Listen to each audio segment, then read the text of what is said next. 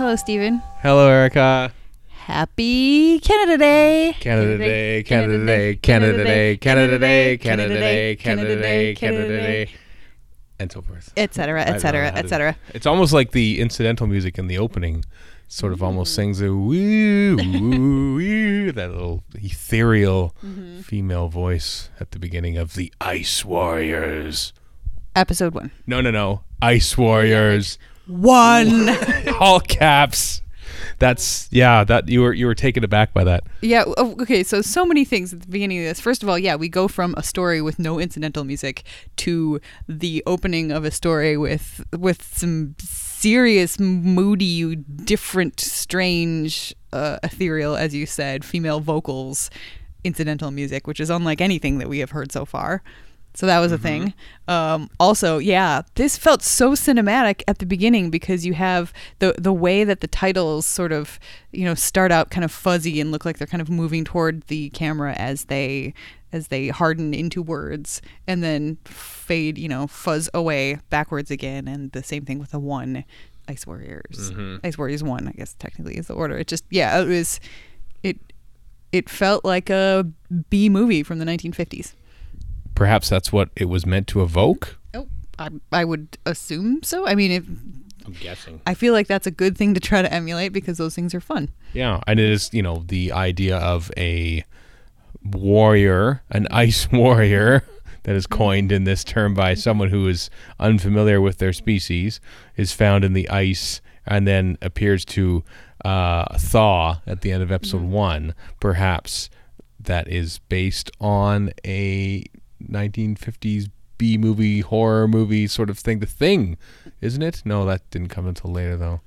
I'm I'm unfamiliar with the, the history of different horror genres and tropes. No, the original The Thing was in the 50s, I believe. Was it? Or the, the Thing from Outer Space was, I think, Ah. the title of the original, and then um, and then John Carpenter Yeah. remade it in the 80s, and then it got a sequel in the 2010s. Right. yeah so that and that kind of trope has been around for a long time and is pretty great. Yeah i didn't realize that uh cold war um the the modern doctor who episode like was so beat for beat the same in terms of the way that the ice warrior is discovered and brought on. Like it's literally encased in a block of ice and melts. I just having not had seen this story before i didn't realize that that was so so exactly the same. Although now that I think about it, um, that was a Mark Gatiss story. And when I think Steven just did the like finger guns pointing at me, like, yep, he, and he's nodding. Uh, now that I think about it, yeah, you had Victory of the Daleks, which was he's pointing at me again, people. this time with two fingers. Um, Victory of the Daleks, which was uh, a a direct homage, is the nice Remake. is the nice word. Um, to Power the Daleks, which uh, was assumed to never be seen again, and then yeah, Cold War has the same exact thing happening with the Ice Warriors. It's just like, yeah, Mark Gatiss is an old school fanboy. I'm, I I didn't get a chance to watch this as it aired on Doctor Who on Twitch. I just wonder how many people were kind of going ah, or did they not? Sh- oh, they didn't show this one, did they? Three fingers pointing as a gunshot. Yes, we get. They were teased on Doctor Who on Twitch because that was uh, the trailer was rife with uh, Ice Warriors clips, and then they didn't show it, which is right. probably because of the animation, which sadly takes up episodes two and three. Not sadly, it's pretty good animation, uh, but those are the episodes that don't exist. Um, so yeah, so we we get to watch more Ice Warriors uh, so far than anyone on Doctor Who Twitch has. Wow. Well, I feel I feel blessed this Canada Day. Um, yeah, sure. Ice Warriors, ice Canada, Canada. It's not cold today, but it's not particularly hot either. So, so yeah, in perfect. Edmonton anyway. Right. Yeah. Yes, there are. I'm sure there are parts of Canada that are hot. I am sure there are plenty of parts of Canada that are covered in ice and snow, just like this story. I don't. It did snow in Newfoundland like three days ago. I'm not necessarily talking like largely habited uh, parts, but we, you know, the North Pole is in Canada. Pretty sure it's for the moment there are still glaciers up there. Yeah, not glaciers as we would call them. um, yeah, I don't know how much longer that's gonna last. That was that was a weird thing to be uh, like watching people who are dealing with in this future the exact opposite problem that we have right now. Like right now, the glaciers are melting too fast and Yeah. making you know the the sea level rise and the acidity of the the sea change because it's being flooded with fresh water and Yeah, totally they weren't. However, there was a moment where the they were saying, um, you know, they had. Correct me if I'm wrong. They cut down the number of plants to a minimum, and with and then the doctor says no plants, no carbon dioxide. That's backwards. Yeah. Plants use carbon dioxide and emit oxygen. Um, I, I feel like the way it was presented here is teaching children the exact backwards, like opposite. Is that right? Yeah, I never noticed that detail before, and I'm not sure I've um, seen it written about, and nor did I mention, nor did I notice it here until I saw your head quirk to about a 45 degree angle when that line happened. Uh-huh. Yeah. I mean, I, I kind of want to go back and watch the scene again just to see if maybe the doctor, like his phrasing was just poor, but really what he meant was, you know, no carbon dioxide or not much carbon dioxide, and there aren't going to be very many plants because you've starved them out. But that doesn't seem to be like the the the. I mean, not that the scientific explanation actually matters in a story like this. the The idea is we have all of these future people, and they're sweet ass like like jumpsuit things. They're amazing. Steven just did the little OK symbol with his hand. Um, and and they have to to use their computer technology to fight to save the the earth and the environment so i mean yeah the science seems to be really wrong but i'm not overly worried about the science of doctor who No, I actually quite enjoyed the um, the. I like Peter Barkworth. Peter Barkworth is the name of uh, leader Clent in this, who I think gives a very energetic performance, and I just enjoyed the way he sort of. Uh, talked about how the ice age second age, ice age came about and he says and then one one year there was no spring and he just says it very dramatically kind of reminds me of william shatner way actually ever so slightly and everyone just sort of like stands you know, it's a story time. I thought it was really, really effective. I thought. I don't know. No. yeah i like i like him i doctor who does not have a great history in terms of uh of using characters with disability to great effect. Many of them are villains, and I don't know yet like what what his uh, what his overall function is going to be. He certainly seems like an a hole. I will say that, but a fairly competent, commanding, as you said, interesting performance. Uh, a hole, and I. I mean, I guess I uh, appreciate that his disability, at least at this point, is not like part of, of the evilness of his character or anything like that, which does tend to be a thing that, that sometimes happens on television. Um, he just happens to be a guy who, who needs a cane to walk um, and has to sit down and rest occasionally.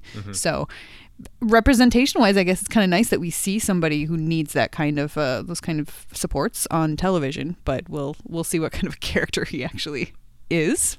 I, I do like his cane very much. It's like I, I'm sure it's plastic or something, but it reminded me of uh, Mr. Glass from Unbreakable, the movie with uh, Bruce Willis and Samuel L. Jackson. Mhm. Yeah, I don't. I watched that many years ago, so I don't remember. But yeah, it's a handy. Fa- I bet you it's probably a real cane. I bet you. Could could be. Yeah. It looks very futuristic, but who knows? Maybe it's an actual glass cane. I don't know. Is it futuristic or is it like retro Victorian actual thing? Maybe no.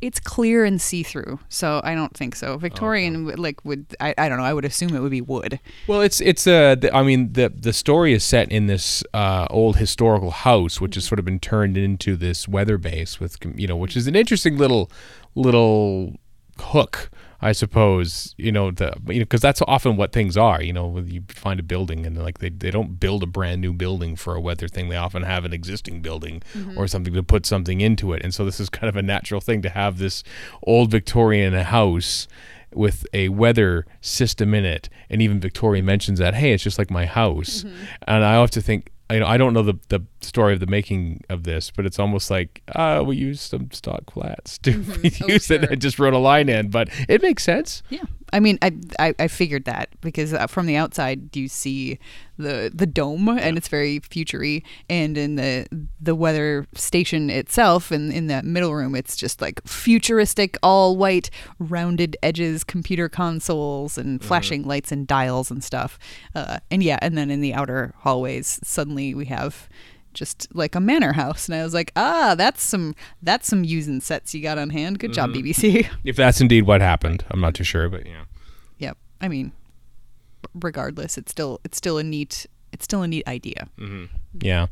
It's going back to like the music and the cinematic intro. Isn't um 60s Doctor Who amazing and how shaped by the director it is. Mm-hmm. and like each individual story like there's no story there's no style guide really to doctor who at this point. The director comes in says oh i think we'll make it like this. I wonder if the scripts each said the ice warriors one two three and like oh i guess we're making that one all caps. Like was that a directorial decision or was it like literally just a transcribing of what appeared on the script? And then there's a you know the director has had this choice of musician. There wasn't like a stock composer for the entire series. And so each story is just completely different from the one that preceded it. It's very exciting.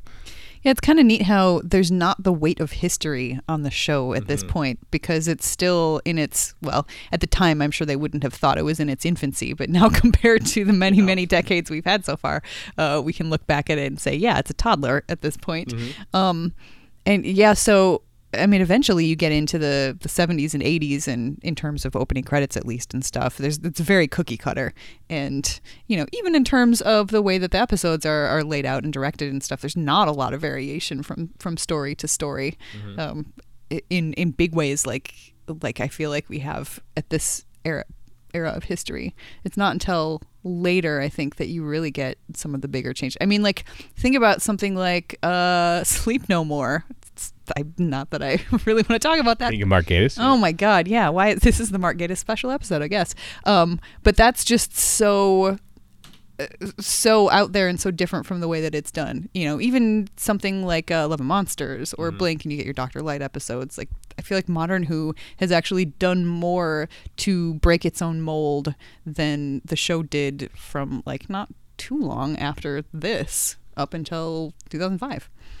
Yeah, I suppose because in modern Who they have a showrunner and a you know a head writer that sort of does you know a lot of the scripts. Back then, Innes Lloyd and be it Derrick Sherwin or Peter Bryant or Victor Pemberton or J- Gerry Davis weren't necessarily writing a lot of the stories. They were just sort of like drafting what they wanted and having stuff come in. So perhaps mm-hmm. they weren't as, you know, they're more worried about keeping everyone else in line mm-hmm. than expanding the own their own boundaries themselves because they weren't well a they weren't permitted to because they under BBC um, rules they couldn't write a story that they were themselves producing. Yep. But I mean, but still, it, that's and that's part of why it just flew off into its own amazing direction. Yeah. Um, so when the TARDIS landed, you were like, "What is going on?" You were like very um, you you, you reacted.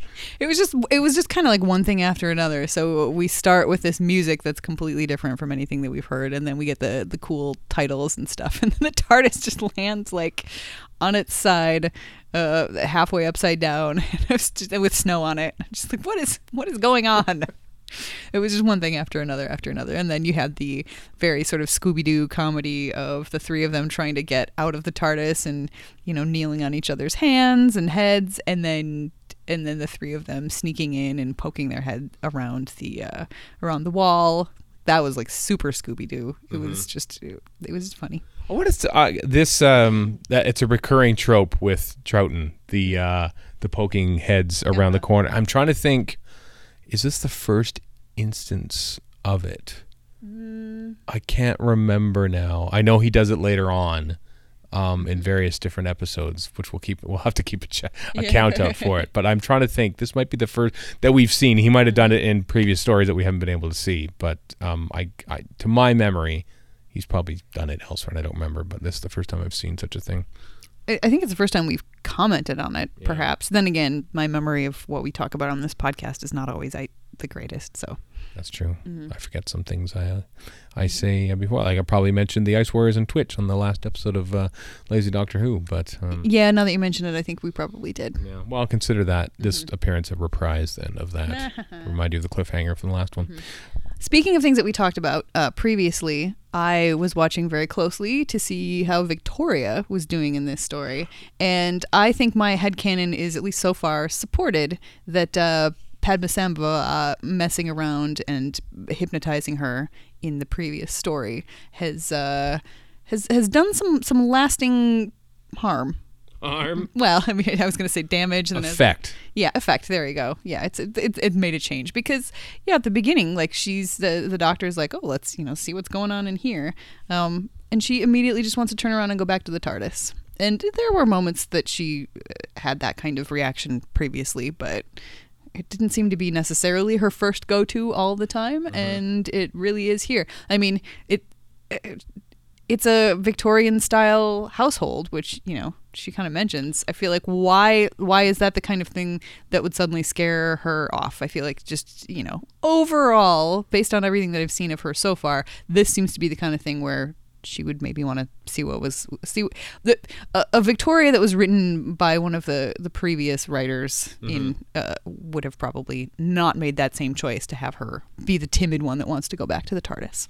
That's interesting now that you mention it, mm-hmm. in that, you know, I, I commented about perhaps the uh, idea of adding, you know, it the story that it takes place in this manor house to get around using existing sets, which I don't know if it's true or not. Mm-hmm. Uh, you almost get the point that if it was, I mean, Victoria comes in, says, "Hey, this is just like my home." You'd think that it would be a warm and inviting place that she would want to mm-hmm. check out, but then literally seconds later, she mm-hmm. says, "No, we should get out of here." Mm-hmm. And I'm wondering if perhaps the original script had her very timid, but a later edition oh. wrote in that mm-hmm. hey, it's just like my home to cover up the fact, and but they never mm-hmm. really tied the two completely mm-hmm. different viewpoints within the same scene.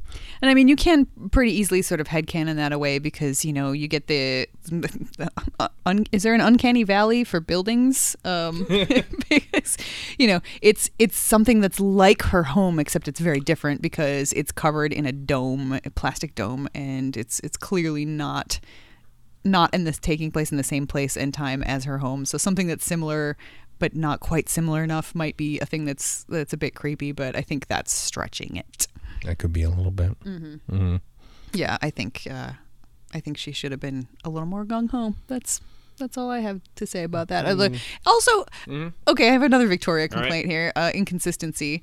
Um, so Jamie is going on about the outfits that uh, the ladies are wearing, Yep. very just sort of like lasciviously, um, and she thinks it's disgusting. She was wearing a mini skirt in her first, like her first tr- tar- post TARDIS travel Right. story. Well, she was wearing just a slightly above the knee skirt in Tomb of the Cybermen. Right. And she even which- Mm-hmm. commented in, is it, don't think it's a little short. which for her like that's a mini skirt for, Yeah. for her uh you know so like uh, i don't know i feel like bare flesh seems way more like all the way up to above the knee seems way more uh, i can't even think of the right word but than than these bodysuits Well, uh, I can't tell if if um they're talking about the bodysuits or the mini skirts or both. Oh, yeah. I think her Victorian values come out in this. Mm-hmm. Um, you know, saying, "Oh, they're quite disgusting these uh, these outfits," and then you know, oh, sent back to our uh, African uh, rehabilitation zone. Victor, oh no, not Africa. yeah yeah i feel like i just feel like she's ta- taken a few steps backwards in this story in in some ways Yeah. who wrote this again brian hayles Brian Hayles. She is from 1867. I mean, yeah but she's been around by this point and didn't mm, not really. She's been to Telos and to Tibet in 1935, mm-hmm. and now here. This is only her fourth, third full story since she became a companion. So, mm. Yeah, I, I suppose. Mm. I just, uh, I don't know. The idea that she was wearing a skirt like that and now she finds it disgusting that that bothers me. right. Well, as I said about how each story is like an entirely new thing for each director. Sometimes it's new for the script scriptwriter too. And this is the time when it's sort of in flux, when the script editors are sort of changing over at this point from from Davis to Pemberton to Sherwin to Bryant, and so it's it's all kind of up in the air a little bit. Yeah, I think that shows. Yeah. Mm-hmm. Which is, I mean, on on the one hand, it's kind of exciting because you do get very different feeling stories. Mm-hmm. Um, but then there are little niggly things like that that kind of bother me. Yeah. Mm-hmm. Well, that's Doctor Who, I suppose. When you're on Yeah. for 55 odd years, on and off, you have inconsistencies. Okay, w- you don't get to say that when we're talking about a story that's in its what fifth, fifth sixth, Fifth- fifth, season. Yeah. seasons. Okay, so yeah, fifty years. Sure, this is five. Yeah. this is five. Well, there's inconsistencies here. Too. when you're putting together 42 episodes a year, all right. then you're, yeah. That is that is much more fair. Point Mm. taken. Uh, is that it for uh, one? Um, I feel like I had so many more things to say about. Oh, I, re- I recognized uh, Yeah. Angus Lennie. You I- did. You didn't recognize him by name until you, and then I said, "Do you recognize him?" And then you said, "Is that Angus Lennie? A younger Angus Lennie?" You said, "Yeah." Yeah, because we recently watched uh, The Terror of the Zygons. Mm-hmm. Uh, I watched it for Verity. So, uh, had I not just watched that and had him pointed out to me and reminded that he was also in The Great Escape, I probably would, I definitely wouldn't have recognized him here. It's only just because we just watched that. Yeah. Angus McReynolds, by the way, was the name of the landlord Ah. that you were struggling. All were struggling to find the name in, in Verity. I wanted to Yeah. correct you at the time. Yeah, well, I I tried googling it, and most places that the credits are listed does not have his last name. We don't, so We're not googling you. Okay, Google Home. you triggered it because you said Google and it was listening to us. Uh, and and Angus Lenny uh, as Store, who as you said, and I I always thought it sounds more like a Sontaran name than some Sontaran names. Um, featured heavily in the uh, second Doctor trailer on Twitch, and then of course was never seen.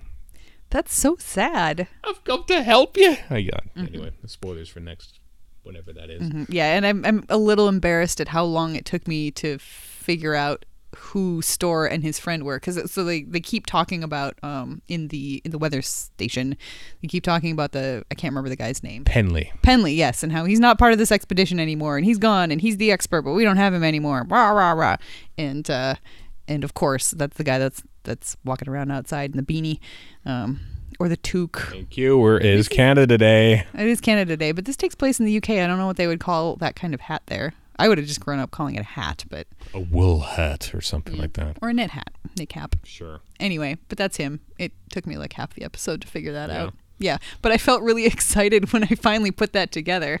you know, him saying, you know, six weeks ago or whatever, they were my friends, but they're not anymore. I was like, oh, finally, light bulb over my head. I got it. He's apparently va- uh, very famous. Peter. Yeah, he's famous in the UK for. be- This is pre-fame. He was in the Last of the Summer Wine, and I think he is the voice of Wallace in Wallace and Gromit Oh. cartoons. Oh my. Okay, that's I've seen those, and they're not cartoons. They're creepy claymation. Yeah, but neither are really in my orbit, so I I know him from the Ice Warriors and Little Else. That's that's fine. Yeah. Mm-hmm. Uh, is that it then for for this one? I guess so. Yeah, uh, there's five more episodes to talk about, so it's not like we. And the next two are animated. Oh, that's right. I have mixed feelings about that. What? What? It being animated? Mm-hmm. How come? Yeah. Well, we'll talk about that next time. How about? I'm intrigued. What a cliffhanger! I guess. If you've been listening to this podcast closely, you'll under you'll already know why I have mixed feelings. Well, I we already said that we forget what we say from podcast to podcast, so that goes for what other people say too. Mm-hmm. The other people being you, and mm-hmm. vice versa. Yep. So I guess hashtag teaser for Steven. Yeah, I want to remember that we teased it, even though we'll probably watch it later on mm-hmm. this day, this Canada Day, for which we often do a marathon of a story, and it looks like that's going to happen today as mm-hmm. well. So happy Canada Day. Happy Canada Day!